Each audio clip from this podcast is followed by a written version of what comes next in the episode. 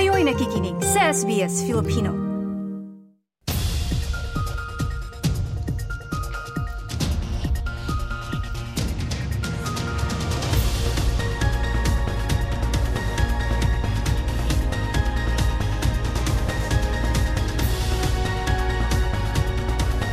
Sinabi ng pamahalang Albanese na sang-ayon nito sa mga rekomendasyon ng limampu't anim na inilatag na rekomendasyong ibinalangkas sa Royaldebt Royal Commission Report. Sa formal na tugon nito sa lahat ng rekomendasyon, ibinalangkas noong Hunyo, sinabi ng pamahalang ipinangako nitong sisiguraduhin na di na muling maulit ang skandalong tulad nito. Ang detalye sa ulat ni Sidney Lang na isinalaysay sa wikang Filipino.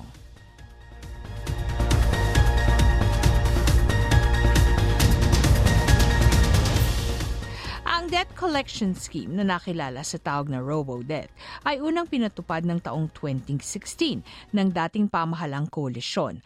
At sa ulat ng Royal Commission, sinabi ito'y malupit, magaspang at iligal. Ang nasabing balak ay nag-issue ng mahigit ng apat na daang libong false debt notices sa mga nakakatanggap ng kabayarang welfare matapos gamitin ang isang tinatawag na automated assessment system bago ito binasura noong taong twenty twenty.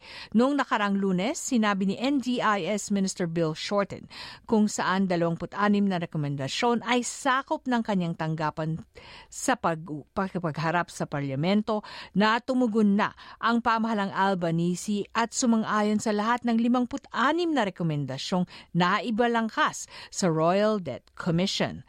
Anim N D I S Minister Bill Shorten sinimulan na ng pamahalaan ang pagtutupad ng mga inimungkahing hakbang.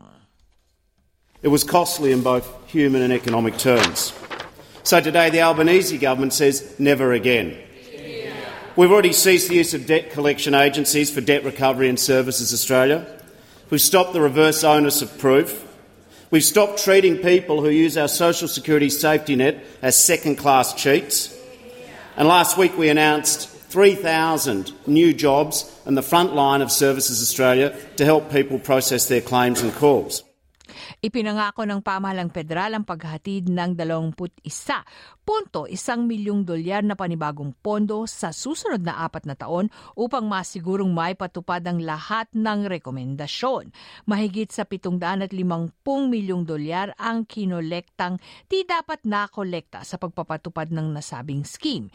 Iniwan nito ang bakas ng kinilala ng ilan ng mga politiko bilang isa sa pinakadi magandang kabanata sa kasaysayan ng public policy sa Australia. Sinabi ng leader ng Partido Greens, Adam Bandt, ang pinakamahusay na pamaraan upang maiwasang maulit muli ay isang ang isang skandalo'y tulad ng Robodebt ay tulungang makaahon ang mga Australiano mula kahirapan ng buhay.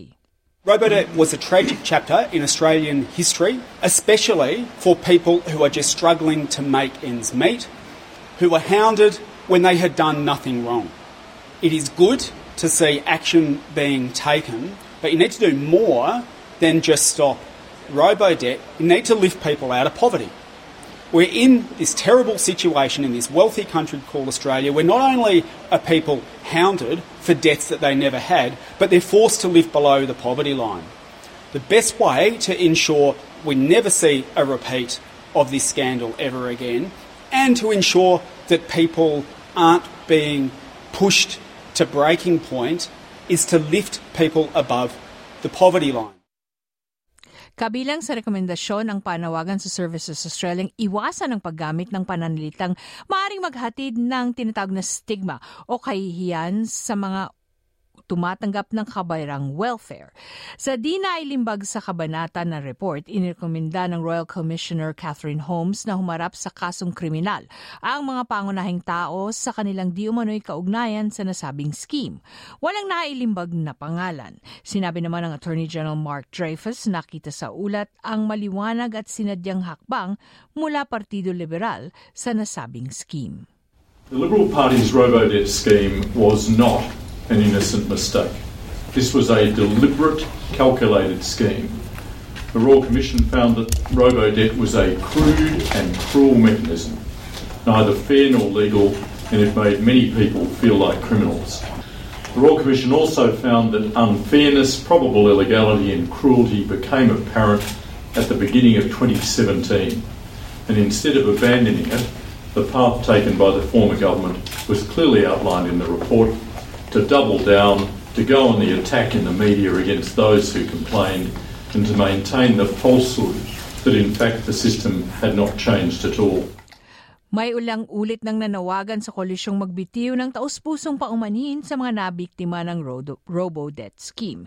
Ngunit sinabi ni Bill Shorten, sa ngayon walang naging tugon kung hindi ang nakakabinging katahimikan sa paghatid ng paumanhin at ang pagkabahala sa pangako ng Australia sa Australiang masigurong di na maulit muli ang nasabing skandalo. You cannot have justice for Australians, the promise that never again will it occur, when the potential alternative government doesn't own the problem. You cannot have justice for the victims unless there's a guarantee that it won't be repeated again and that the lessons have been learned.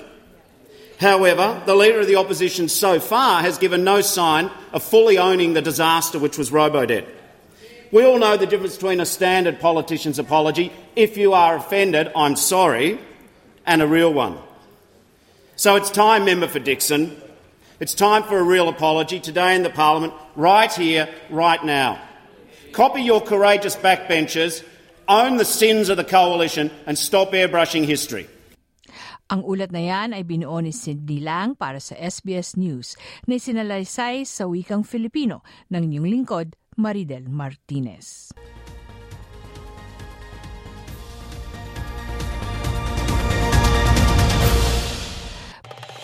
Nice yung bang makinig na iba pang kwento na tulad nito? Makinig sa Apple Podcast, Google Podcast, Spotify o sa iba pang podcast apps.